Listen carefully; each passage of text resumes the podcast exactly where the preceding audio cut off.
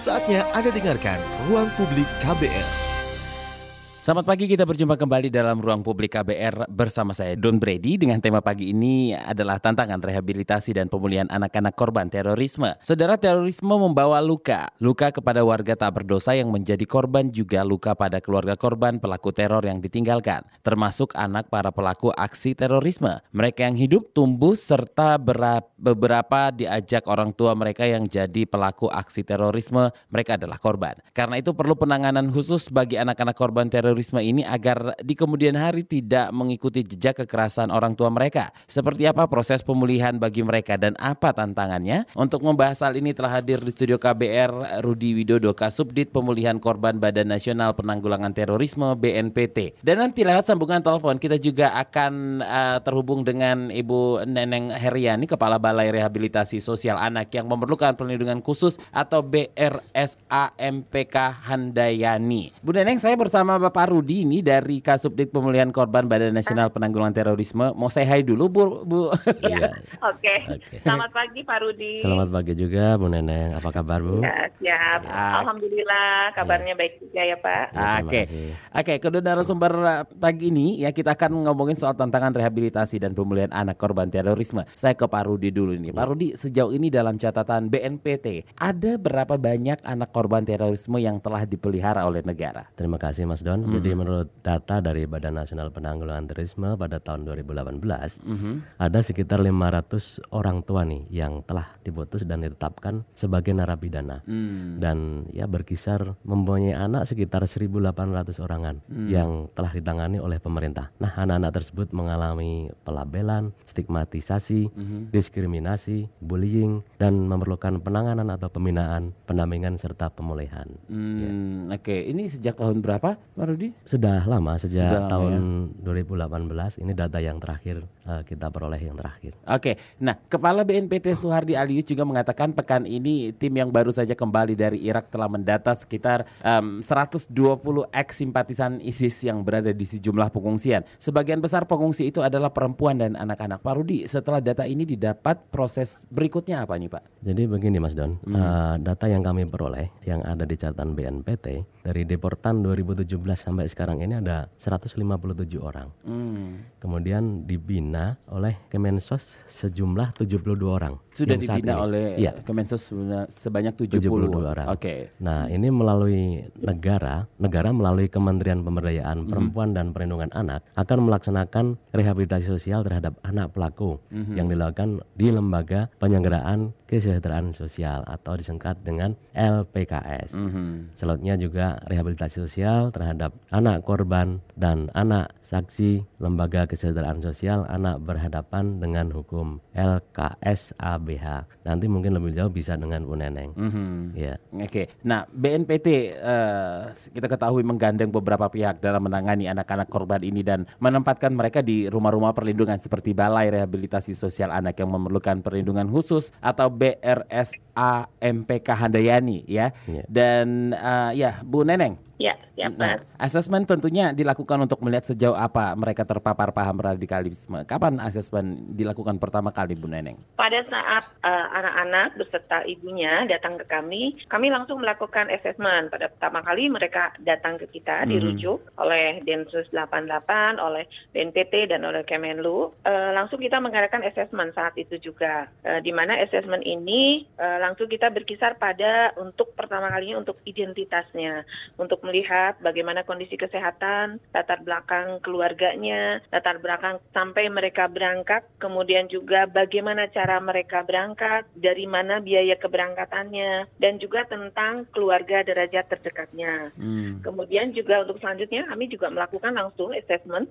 pada tingkat takfirinya, tetapi assessment ini tidak berlangsung hanya satu kali saja pada saat mereka datang. Assessment ini merupakan satu proses terus menerus sampai mereka mau siap dikembalikan di reintegrasi kepada keluarga pun kami tetap melakukan assessment. Dan juga kemudian kami melakukan assessment tingkat takfirinya juga. Apakah mereka makan apa saja? Biasanya karakteristik mereka itu mereka makan uh, hewan yang disembeli tidak yang uh, tidak disembeli oleh dia dia tidak mau makan mas. Hmm. kemudian juga mereka tidak mau menjawab salam pada awalnya. Hmm. kemudian yang jelas mereka menolaklah segala yang bentuk ke NKRI kemudian juga kita pada awal melakukan asesmen kesehatan dan asesmen psikologi karena uh, asesmen kesehatan kita lakukan karena memang banyak anak-anak usia di bawah anak-anak balita batita juga banyak ya pada saat mereka datang hmm. itu jadi asesmen awal yang kita lakukan adalah sebagai uh, tersebut ya hmm. tadi ada ada lumayan ada berapa langkah juga itu ya Bu Neneng ya asesmen yang iya, dilakukan ya, ya. Nah, ya, caranya ya, seperti apa Bu Neneng dan dari ke Balai Rehabilitasi ini ada menggandeng pihak-pihak lain untuk melakukan asesmen ini nggak Bu? Uh, iya jelas. Kami melakukan beberapa uh, apa bekerjasama koordinasi dengan instansi terkait kalau kami sadar bahwa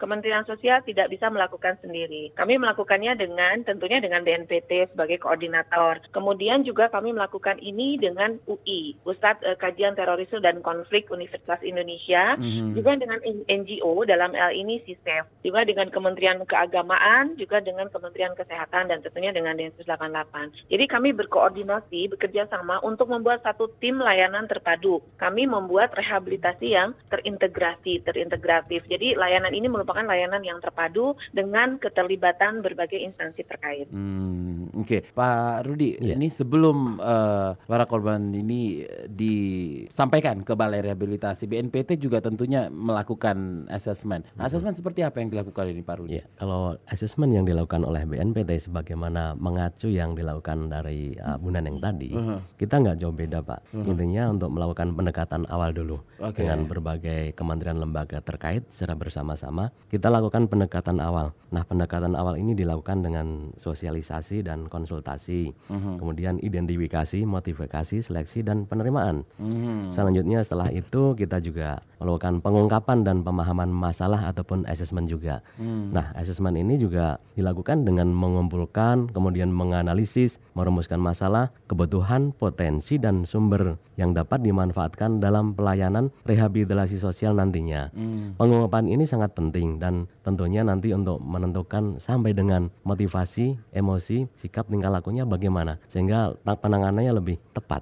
Hmm. Kemudian juga dilakukan penyusunan rencana pemecahan masalah dalam rangka untuk apa rencana yang akan kita lakukan untuk menemukan uh, solusi ataupun permasalahan yang bisa kita selesaikan. Kemudian yang berikutnya adalah pemecahan masalah ataupun intervensi. Ini dilakukan dengan mengintervensi pemenuhan kebutuhan dasar, terapi psikososial, terapi mental dan spiritual, dan kegiatan pendidikan atau pelatihan vokasional. Hmm.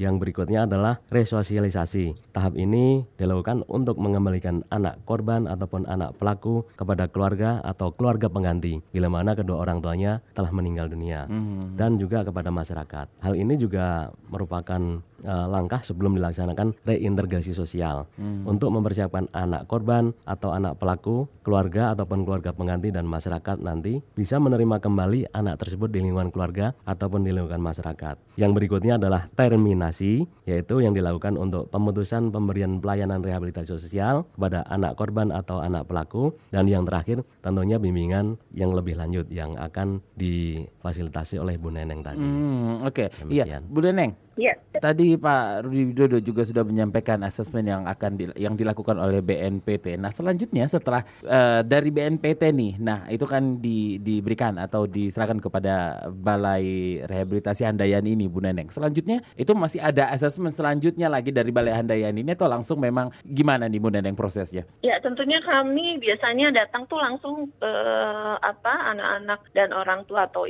ibunya ini di rehabilitasi di kami ini mereka biasanya kalau kami langsung mas tidak mel belum melalui apa-apa dan itu merupakan rehabilitasi awal di kami hmm, itu hmm. dilakukan assessment. Hmm. Itu assessment awal itu merupakan assessment yang sangat penting sebagai bahan kami dalam melakukan intervensi atau okay. treatment kepada mereka, melakukan terapi-terapi. Yang saya tadi terapi, terapi uh, fisik kesehatan, mental, spiritual, terapi psikososial dan terapi penghidupan. Nah, ini yang yang uh, sebagai suatu bahan agar kami tidak salah dalam melakukan treatment kepada mereka. Karena kita kita uh, pahami bahwa setiap anak ini memiliki karakteristik yang berbeda melalui pendekatan elektik namanya bahwa kita harus menyadari bahwa anak yang satu dengan anak yang lain ini memiliki karakteristik yang berbeda-beda sehingga treatment yang kita lakukan kepada setiap anak juga berbeda-beda tergantung kepada kebutuhan, tergantung kepada trauma anak, hmm. kepada tergantung kepada kondisi anak masing-masing. Hmm. Jadi lebih lebih spesifiknya lebih lebih spesifik gitu kepada anak akan berbeda-beda. Yaitu assessment itu terus dilakukan. Saya sampaikan tadi di awal, pada assessment itu adalah merupakan satu proses. Yeah. Kita tidak boleh menjudge anak, apalagi anak. Anak datang ke hadir di kita. Kita tidak boleh menjudge, oh anak ini sudah begini, sudah begini.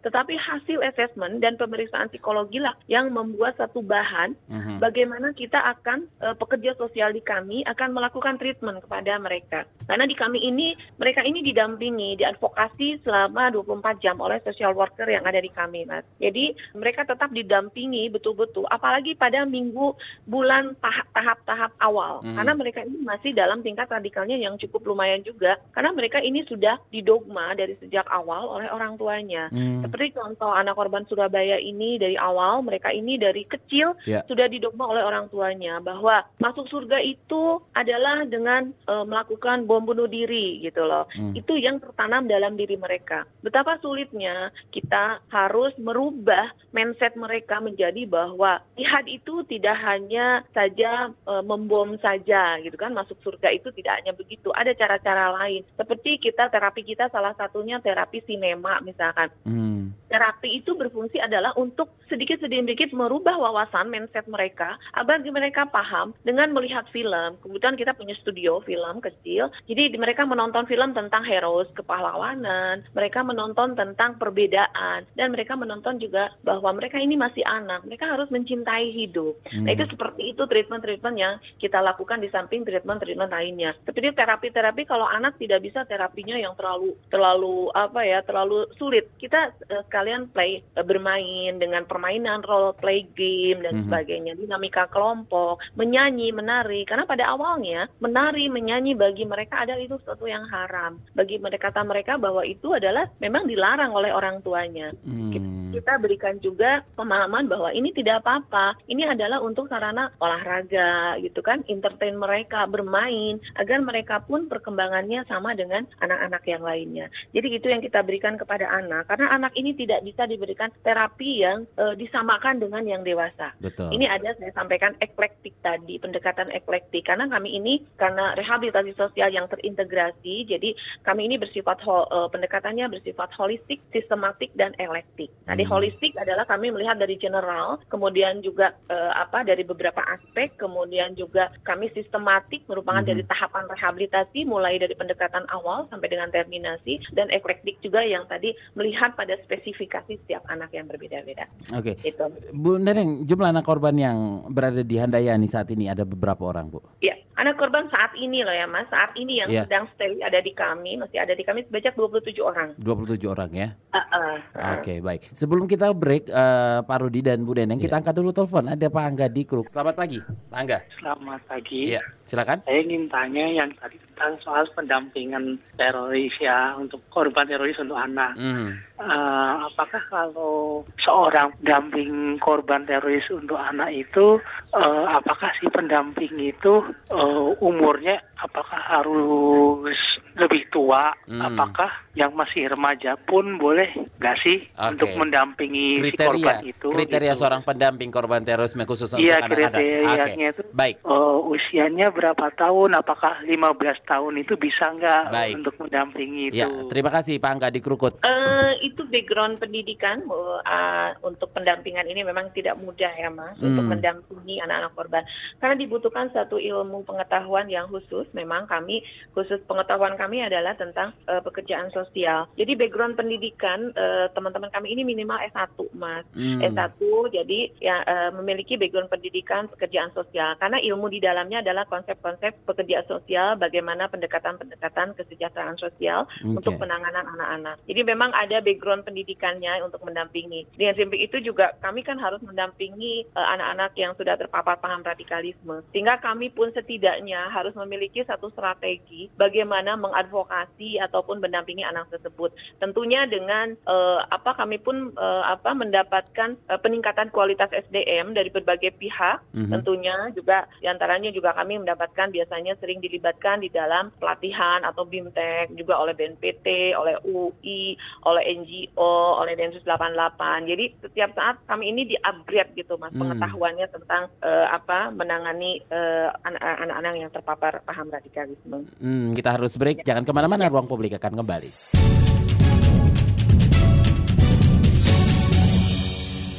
Anda masih mendengarkan Ruang Publik KBR bersama saya Don Brady dengan tema pagi hari ini. Tantangan Rehabilitasi dan Pemulihan Anak-anak Korban Terorisme. Saya masih bersama Rudi Widodo Kasubdit Pemulihan Korban Badan Nasional Penanggulangan Terorisme BNPT dan juga Neneng Heriani Kepala Balai Rehabilitasi Sosial Anak yang memerlukan perlindungan khusus Handayani. Oke, jadi penasaran Bu Neneng ada refreshment setiap berapa kali setahun, setiap ya. tahun atau berapa kali nih Bu Neneng? Uh, minimal itu kalau ini tiga kali mas bahkan kami juga dalam setahun ya ya dalam setahun okay. minimal ya mm-hmm. tetapi ini dari berbagai juga dari uh, apa uh, koordinasi atau in, oleh instansi terkait jadi mereka memberikan uh, upgrade kepada teman-teman mm-hmm. karena walaupun bagaimana sejak yeah. awal kami menangani waktu itu tahun 2016 kami belum memiliki pengalaman untuk menangani itu mm-hmm. dan kemudian uh, kami uh, diberikan waktu itu oleh Densus 88 oleh Densus 88 mm-hmm. uh, diberikan suatu pemahaman tentang bagaimana mengkantor atau merehabilit atau bukan merehabilitasi, mendampingi uh, anak-anak korban terorisme dan uh, orang tuanya ini. Jadi hmm. minimalnya setahun tiga kali lah itu ya. Okay. Tapi uh, uh, apa saat sekarang ini tahun-tahun 2017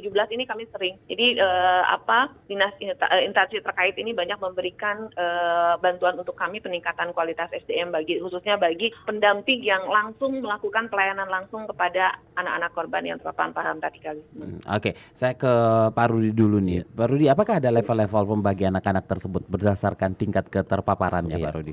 Terima kasih, Mas Don. Hmm. Jadi begini, kita mengetahui bahwa klasifikasi ataupun leveling anak korban hmm. itu kita bagikan menjadi tiga level atau tiga kelompok. Hmm. Yang pertama, anak sebagai korban terdampak. Artinya anak ini sebagai uh, benar-benar korban di TKP dari dampak dari kegiatan radikal hmm. terorisme ataupun tindak pidana terorisme yang terjadi. Oke. Okay. Nah, kemudian yang kedua kedua, anak sebagai pelaku, yaitu melakukan langsung kegiatan radikal terorisme. Hmm. Kemudian yang ketiga, anaknya pelaku, yaitu anak sebagai korban dari jaringan dari orang tuanya, dari keterpaparan orang tuanya, lingkungannya, dan dia melakukan sesuatu. Sehingga dari leveling ini ataupun pengelompokan ini, kita melakukan terapi ataupun langkah-langkahnya sesuai dengan kelompok ini. Kalau dia anak sebagai korban, benar-benar korban di TKP atau di tempat kejadian tindak pidana terorisme, ini dilakukan dengan cara yaitu memberikan pelayanan atau bantuan medis, psikologis, psikososial dan untuk korban langsung diberikan berupa kompensasi ataupun restitusi. Yang hal ini juga sebagai langkah ataupun hal yang dilakukan oleh LPSK yaitu hmm. Lembaga Perlindungan Saksi dan Korban. Kita sudah melakukannya. Anak yang terdampak ini ada beberapa kejadian di tiga tempat seperti di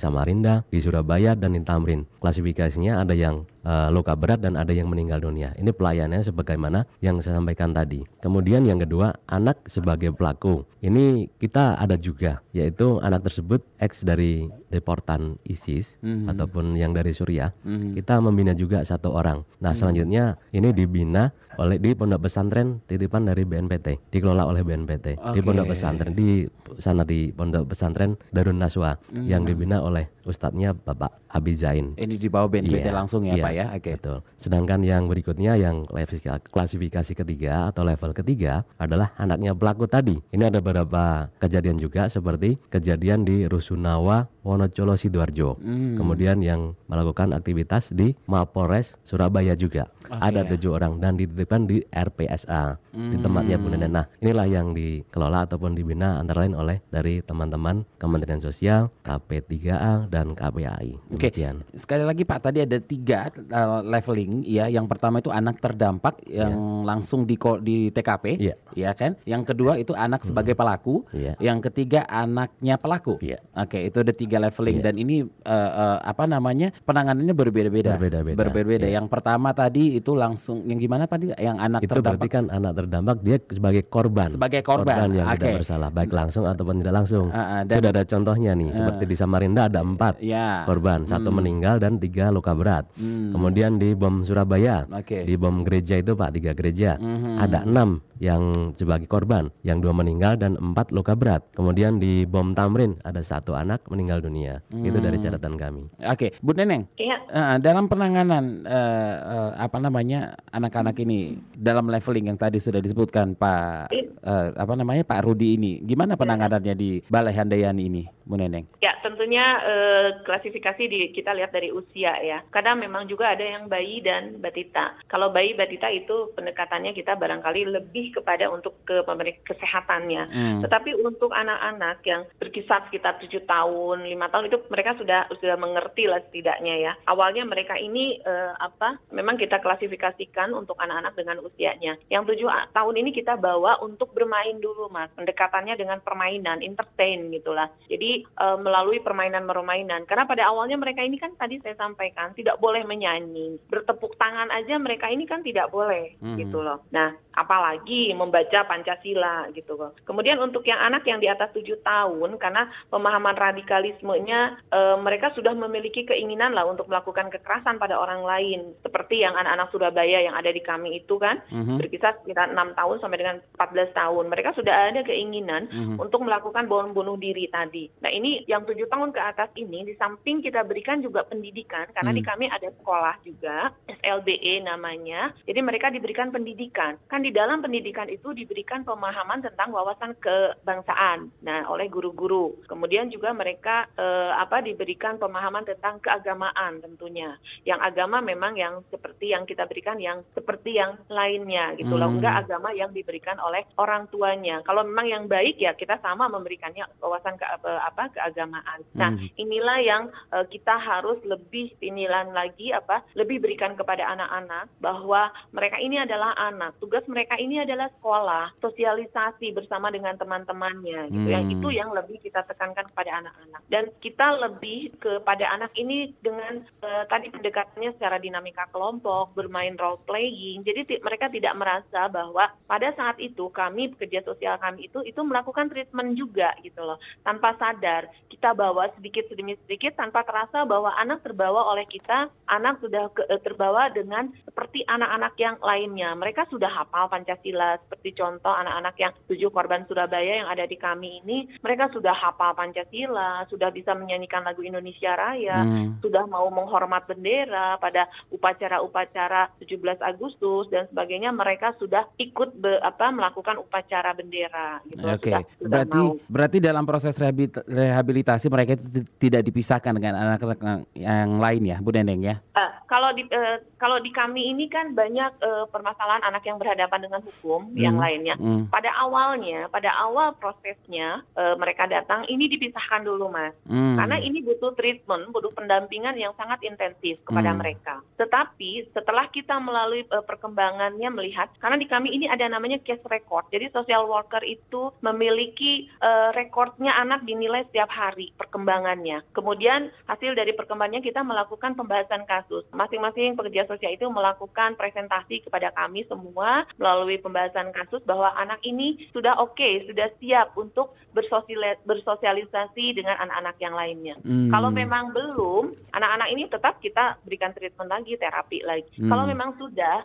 sudah siap anak tersebut untuk bersosialisasi dengan yang lainnya, bahwa kita persiapkan untuk mereka bisa bermain, bersosialisasi dengan anak-anak yang lainnya yang ada di kami. Kalau di kami kan banyak mas, anak-anak yang lainnya yang yang uh, anak yang berhadapan dengan hukum. Ya, oke. Okay. Bu Neneng terakhir mungkin sebelum kita ya. Uh, break lagi dan harus berpisah dengan Bu Neneng. Berapa lama rehabilitasi dan pemulihan anak ya. korban terorisme ini? Apakah bisa diukur dengan waktu Bu Neneng? Ya, kalau SOP kami memang satu bulan Tapi semua itu depend on tergantung tadi eklektik anak tersebut, Mas. Tadi. Atau berdasarkan Bukan- leveling tadi nggak? Hmm. Ada berdasarkan leveling juga ada. Oke. Berdasarkan leveling tadi. Oke. Jadi tergantung kepada kondisi anak. Kondisi anak kalau yang tadi yang korban itu kan ada traumanya juga ya. Iya. Jadi kita tidak bisa menyamakan. Jadi waktu itu hanya SOP saja, tapi kita tidak strict pada satu bulan. Buktinya anak yang Surabaya saja sudah satu tahun lebih di kami. Hmm. Ya, kalau memang dibutuhkan untuk kepentingan bagi kami Kementerian Sosial adalah melakukan kepentingan terbaik untuk anak. Itu yang paling penting. Yang filosofi kami seperti itu, sesuai dengan undang-undang amanah undang-undang. Baik, terima kasih Ibu Neneng Heriani Ya, atas waktunya pagi ini. Iya, sama-sama Mas. Terima Oke. kasih. Mohon maaf atas ke- kekurangannya.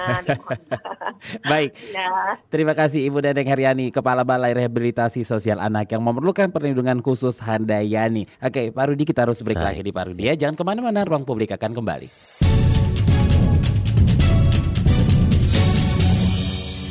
Anda masih mendengarkan Ruang Publik KBR bersama saya Don Brady dengan tema pagi hari ini Tantangan Rehabilitasi dan Pemulihan Anak- Anak-anak Korban Terorisme. Saya masih bersama Rudi Widodo, Kasubdit Pemulihan Korban Badan Nasional Penanggulangan Terorisme dari BNPT. Pak Rudi, ya Iya. sebelum kita bacain WhatsApp yang sudah masuk, saya pengen tanya dulu nih Pak, seperti Baik. apa kondisi anak yang paling parah paparannya yang pernah ditemukan BNPT dan kondisinya sekarang seperti apa nih Pak? Baik, jadi begini Mas Don. Ya. Eh, BNPT mempunyai strategi dalam rangka melakukan penanggulangan terhadap terorisme. Hmm. Kita yang sering yang sering disampaikan oleh Bapak Kepala di forum mana pun disampaikan bahwa ada pendekatan lunak dan pendekatan keras Hmm. yang sering kita sebut dengan istilah soft approach dan hard approach. Hmm. Nah, berbicara masalah soft approach yaitu pendekatan lunak, kita visualisasikan bahwa ada empat ring yaitu seperti lingkaran yang kita gambarkan. Lingkaran pertama adalah sebuah lingkaran yang ada isinya inti, merupakan inti dari uh, sesuatu yang radikal ataupun mendekati terorisme. Kemudian didukung ring berikutnya yaitu pendukung. Ring ketiganya simpatisan dan ring keempatnya adalah masyarakat. Nah, di dalam pendekatan soft approach ini kita melakukan dua uh, upaya ataupun langkah yaitu dengan melakukan kontraradikalisme dan deradikalisasi. Nah, kontraradikalisasi ataupun kontraradikalisme ini ditujukan kepada masyarakat, masyarakat yang belum terpapar ag- dan ataupun agar tidak terpapar paham kekerasan, paham radikal terorisme. Kemudian pendekatan dengan cara melakukan deradikalisasi dilakukan terhadap kelompok simpatisan, pendukung maupun kelompok inti. Nah, setelah kita membagikan kelompok-kelompok ini ataupun level-level ini, maka untuk menjawab bagaimana kondisi anak yang paling parah paparannya, tentunya anak yang sudah masuk di inti tadi. Seperti Oke. bagaimana tadi saya sampaikan Iya. bahwa ada satu anak yang sekarang ini sedang dibina oleh BNPT yang namanya Musana yang dibina oleh Ustadz Abi Zain di Pondok Pesantren Darun Naswa di Sentul. Ini paparannya sangat parah. Dari masuk BNPT umur 13 tahun kemudian sekarang sudah sekitar 14 tahun, Pak, 14 tahun lebih. Masih Dan parah Pak kondisinya. sekarang sudah alhamdulillah sangat luar biasa sekali, Pak, Oke. perkembangannya. Dan ini berkat pendekatan soft approach yang dilakukan Hmm. kepada uh, yang ahlinya diserahkan kepada ahlinya dan Oke. BNPT dalam hal ini memantau melakukan assessment ataupun pendekatan-pendekatan lunak. Kemudian pelaku ini sekarang sudah berubah drastis. Yang tadinya seperti tadi Bu Neneng menyampaikan tidak mau menghormat bendera, begitu melihat aparat, melihat tentara, melihat uh, polisi ataupun pegawai, langsung matanya itu melotot dan seperti hendak menerkam dengan Hmm. seperti marah seperti itu sekarang sudah kelihatannya sudah jauh sekali sudah berubah jauh sekali dan ini berkat pendekatan ataupun pembinaan yang dilakukan oleh tim deradikalisasi dari BNPT kemudian anak pelaku terorisme pada umumnya memiliki semangat beragama yang sangat tinggi mas Oke. Nah gitu. Mhm. Kemudian namun kurang membaca dan memahami agama sehingga tidak berimbang dan memiliki kekosongan pemikiran. Hmm. Anak pelaku terorisme menganggap tindakannya itu benar. Oleh karena itu perlu pendampingan dengan melakukan pendekatan psikolog ataupun psikologi yang dilakukan oleh psikolog dengan menggunakan bahasa ibu, humanistik, Hmm. kekeluargaan, kasih sayang, serta melakukan upaya deradikalisasi dengan menghilangkan, mengurangkan, dan membalikkan pemahaman tadi. Yang tadi dia merasa benar, merasa agamanya paling baik, Mhm. dan segala sesuatunya paling benar, dibalikkan lagi agar tidak radikal. Kemudian juga kita mencerdaskan anak yang membuat mereka menyadari akan tindakannya yang membahayakan diri dan orang lain. Hmm. Kemudian pasca bom di Surabaya tahun 2018 yang lalu, anak-anak korban pelaku bom Surabaya yang dapat dikatakan sebagai anak korban terorisme ini ditempatkan di salah satu panti sosial anak milik Kemensos tadi yang Bu Neneng sampaikan tadi ya, salah ya, satunya. Okay. Mm -hmm. Nah, kemudian Subdit Bina Masyarakat dalam hal ini dari BNPT sejak saat itu melakukan kegiatan asesmen dan pembinaan terhadap anak-anak tersebut. Ada rencana pemulangan anak-anak tersebut ke Surabaya. Namun tentunya ini tidak langsung dikembalikan karena orang tuanya ataupun keluarga intinya sudah nggak ada mas, hmm. sudah meninggal. Dan tentunya uh, ada rencana penempatan mereka di sekolah, pesantren atau sebagai bentuk penjagaan terhadap terpaparnya mereka oleh paham radikal terorisme, baik dari keluarga maupun jaringan orang tuanya. Nah saat awal anak tersebut awal masuk, tadi sebagaimana saya sampaikan, melihat memperlihatkan kebencian kepada Pancasila maupun aparat dan pegawai pemerintah. Hmm. Ya namun demikian saat ini anak-anak tersebut sudah mau menerima bahkan hafal Pancasila Oke. Okay.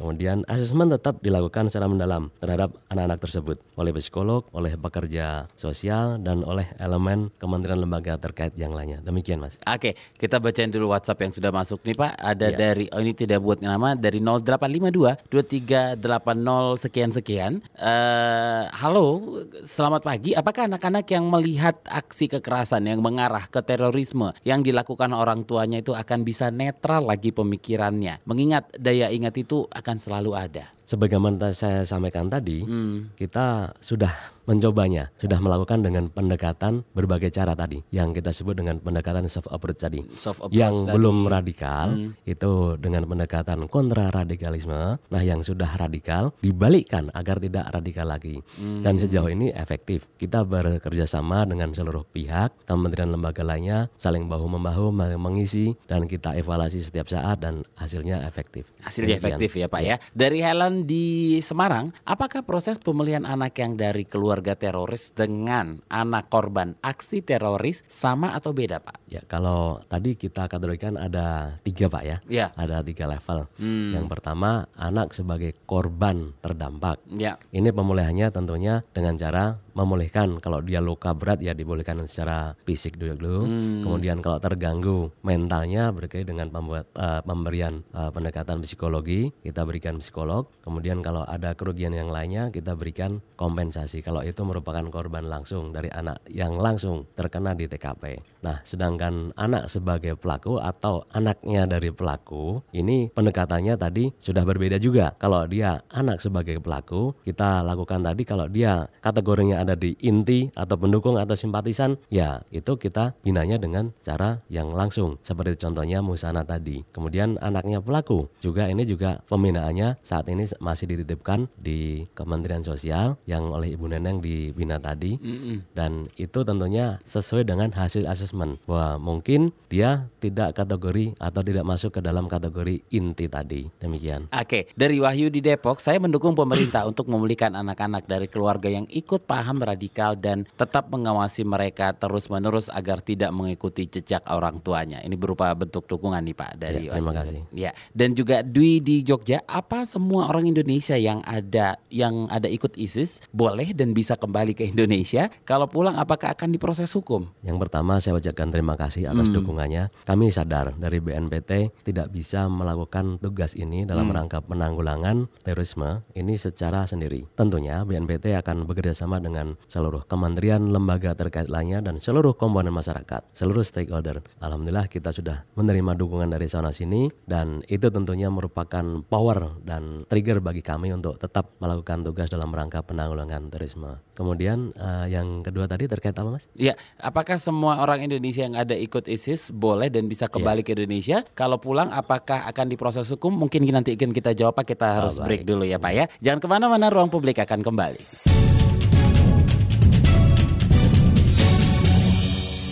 Anda sedang mendengarkan Ruang Publik KBR bersama saya Don Brady dan kita sudah ada di segmen terakhir dengan tema pagi hari ini tantangan rehabilitasi dan pemulihan anak-anak korban terorisme. Saya masih bersama Rudi Widodo Kasubdit Pemulihan Korban Badan Nasional Penanggulangan Terorisme dan uh, eh, BNPT ya. Oke, Pak Rudi, yeah. sebelum kita break tadi, ini ada pertanyaan dari Dwi di Jogja. Apakah semua orang Indonesia yang ada ikut ISIS, yang pernah ikut ISIS mungkin ya pertanyaannya boleh dan bisa kembali ke Indonesia. Kalau pulang apakah akan diproses hukum? Baik, terima kasih. Jadi begini, dengan kekalahan ISIS yang akhir-akhir ini sudah kita ketahui bersama bahwa e, dari Amerika memerintahkan supaya ISIS yang dari masing-masing negara itu supaya dikembalikan ke negara masing-masing. Hmm. Kenapa? Karena karena mereka masih mempunyai kewarganegaraan asal negara yang bersangkutan sebagaimana yang dari Indonesia dan nantinya akan dikembalikan ke Indonesia. Kita siap akan untuk menerimanya. Berdasarkan uh, informasi dari Kementerian Luar Negeri ada beberapa banyak ISIS tersebut, ex ISIS hmm. tersebut. Dan tentunya sebelum akan kita proses hukum, kita akan proses hukum itu Manes. Hmm. Jadi sesuai dengan undang-undang yang baru, Undang-Undang 5 2018 hmm. itu bahwa ex deportan ataupun returnis itu akan diproses secara hukum. Hmm. Kemudian sebelum diproses secara hukum, tentunya akan dilakukan deradikalisasi terlebih dahulu. Okay. Oleh siapa ya? Tentunya oleh tim deradikalisasi hmm. dari BNPT yang bekerja sama dengan kelompok deradikalisasi. Nah, ini tentunya dari hasil asesmen nanti akan ditentukan ya, ditentukan ini klasifikasinya mana level inti sebagai pendukung atau simpatisan. Nanti pembagiannya ataupun penanganannya sesuai dengan tadi. Kalau misalnya simpatisan dan masih bisa dibina ya dilakukan oleh Kementerian Sosial ditampung di tempat hunian yang tadi. Hmm. Prinsipnya bahwa negara tidak boleh menghilangkan hak mereka meskipun mereka sudah keluar negeri akan tetap dijamin hak-haknya. Tetapi ya tetap saja sesuai dengan proses hukum yang berlaku hmm. di negara kita akan tetap kita proses. Demikian. Nah ya harus ada proses yang dilewati ya. sebelum mereka kembali lagi ke tanah air ya Pak ya. Oke kita kembali lagi ngobrolin soal um, tantangan rehabilitasi dan pemulihan anak-anak korban terorisme. Ngomongin soal tantangan memulihkan kondisi anak-anak korban terorisme ini sejauh ini apa ini Pak? Tantangan untuk memulihkan ini korban pelaku atau korban dari yang terjadi yang terdampak Pak? mungkin semuanya ya, Pak? Semuanya. Mm. Saya sisir satu persatu dulu. Yeah. Mm. Kalau itu korban yang terdampak di TKP, tantangannya banyak sekali. Seperti salah satu kejadian yang terjadi bom di Samarinda, di gereja di Samarinda. Itu kan data yang kami peroleh ada empat korban, yaitu mm. satu meninggal dunia dan tiga luka berat. Saat ini uh, yang bersangkutan anak-anak tersebut masih dirawat. LPSK dengan segala serta merta dengan segala daya kekuatan dan uh, kemampuannya melakukan upaya pemulihan baik dari segi fisik, kemudian psikologis maupun psikososial. Namun demikian karena dia masih statusnya anak-anak sehingga pemulihannya lambat sekali dan karena di ada pandangan bahwa dari keluarga ataupun pihak korban dari keluarga korban tentunya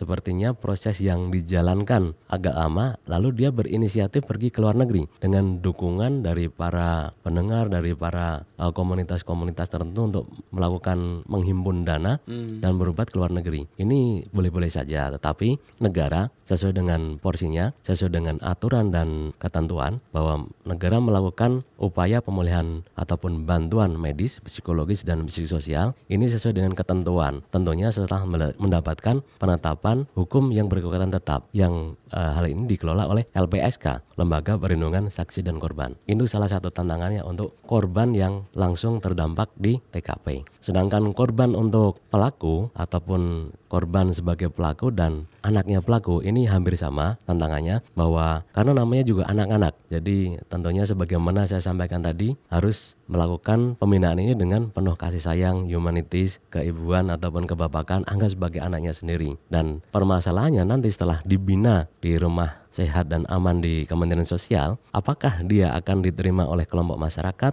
keluarga ataupun keluarga lain? Nah. Ini yang akan menjadi tantangan bagi kita semua hmm. untuk melakukan pendekatan dengan segala pihak. Kalau dia korban orang tuanya sudah meninggal, nah, tentunya ya, dia sudah tidak bisa kembali ke orang tua kandungnya sendiri. Nah, keluarga yang ya. mana ini yang dimaksud di sini, ya, Pak? keluarga tentunya kan dia punya family, hmm. entah itu pamannya, hmm. entah itu kelompok masyarakat lainnya, atau mungkin kalau sudah tidak punya siapa-siapa ya ada orang tua angkat ataupun dimasukkan ke pesantren-pesantren ataupun sekolah-sekolah tertentu yang tentunya akan tetap dipantau atau ataupun dimonitor oleh BNPT dan seluruh stakeholder yang lainnya hmm. untuk uh, bagaimana kelanjutan dari korban tersebut dan mendeteksi, memetakan alokasi anak tersebut masih terpengaruh atau tidak. Oke. Kemudian bagaimana proses selanjutnya yang akan disiapkan. Demikian, Mas. Oke, Pak, ini kan mungkin setelah eh, anak-anak ini sudah da- keluar dari rehabilitasi, ya kan? Ini akan dikembalikan ke keluarganya. Kalau mereka masih punya keluarga, dah. Ya. Apakah ada proses pendampingan untuk keluarga yang akan menerima anak korban terorisme ini dan Ya. tugasnya si- siapa ini, Pak? Jadi demikian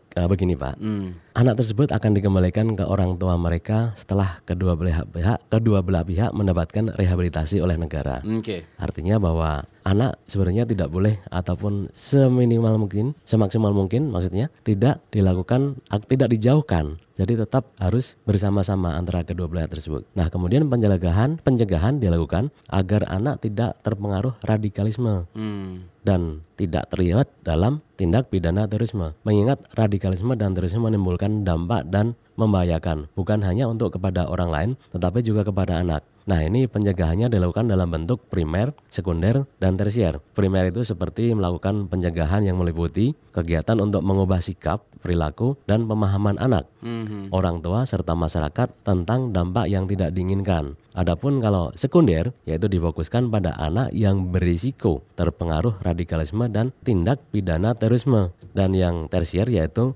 menangani situasi setelah keadaan krisis sebagai akibat dari terpaparnya radikalisme. Mhm. Nah, selanjutnya untuk menjamin efektivitas upaya pencegahan agar anak tidak terpengaruh radikalisme dan tidak terlibat tindak pidana terorisme, maka kita melakukan beberapa langkah. Yang pertama, mendeteksi dan memetakan lokasi anak yang rentan terpengaruh radikalisme dan terlibat tindak pidana terorisme. Kemudian menyusun materi komunikasi, informasi dan edukasi tentang perlindungan anak dan dari radikalisme dan tindak pidana terorisme. Yang berikutnya adalah menyebarluaskan komunikasi, informasi dan edukasi tentang perlindungan anak dari radikalisme dan tindak pidana terorisme. Nah, materinya banyak sekali itu. Hmm. Ada komunikasi, informasi, edukasi dan Oke. lain sebagainya. Oke, Pak. eh, sebelum saya ke pertanyaan terakhir, saya ingin mengingatkan yang lagi dengerin ruang publik ini, kisah anak-anak korban terorisme ini Anda juga bisa menyimak di serial Hidup Usai Teror produksi KBR di kbr.id yang memuat sekarang sudah ada 8 cerita ya, 8 cerita dan Anda juga bisa mendengarkannya di kbrprime.id atau di eh, Spotify dan teman-temannya. Anda bisa mendengarkan di sana. Sudah ada 8 cerita sekali lagi serial Hidup Usai Teror. Pak terakhir nih mungkin singkat saja sebelum kita closing imbauan untuk masyarakat ketika ada anak-anak korban terorisme yang tinggal bersama mereka agar anak-anak ini tidak mengambil jalan seperti orang tuanya yang terlibat aksi terorisme. Apa yang harus kita lakukan nih Pak? Baik Mas Don, Eh, memperlakukan anak korban terorisme tersebut sebagai anak biasa seperti menanamkan nilai-nilai sebagai berikut. Contohnya nih, ada menanamkan, menanamkan nilai moral dan mental agar hidup rukun dan damai. Kemudian penanaman nilai moral diberikan kepada anak untuk memberikan pemahaman tentang baik buruknya perilaku mereka. Oke. Kemudian yang berikutnya, anak diberikan pengajaran dan pemahaman tentang sikap, tingkah laku, perangai, akhlak yang baik seperti sopan santun, tidak mudah putus asa, rendah hati, penuh hormat, semangat, kreatif, tolong menolong dan sebagainya. Nah, yang berikutnya ada lagi, anak diberikan pengajaran dan pemahaman tentang sikap saling menghargai, menghormati sesama manusia. Sesama manusia. Ya, Baik. Yang bertujuan memelihara hubungan. Baik. Nah, ada lagi yang terakhir nih. Baik Pak. Rudi, Pak Oh, Rudi waktu oke. kita sudah habis, Baik, baik. baik. Terima kasih, mungkin kita akan Baik. melanjutkan kesempatan lain waktu. Baik. Terima kasih Pak Rudi Widodo, Kasubdit Pemulihan Korban dari BNPT, dan sebelumnya ada Neneng Heriani, Kepala Balai Rehabilitasi Sosial Anak yang memerlukan perlindungan Handayani. Saya Don Brady pamit salam. Baru saja Anda dengarkan Ruang Publik KBR.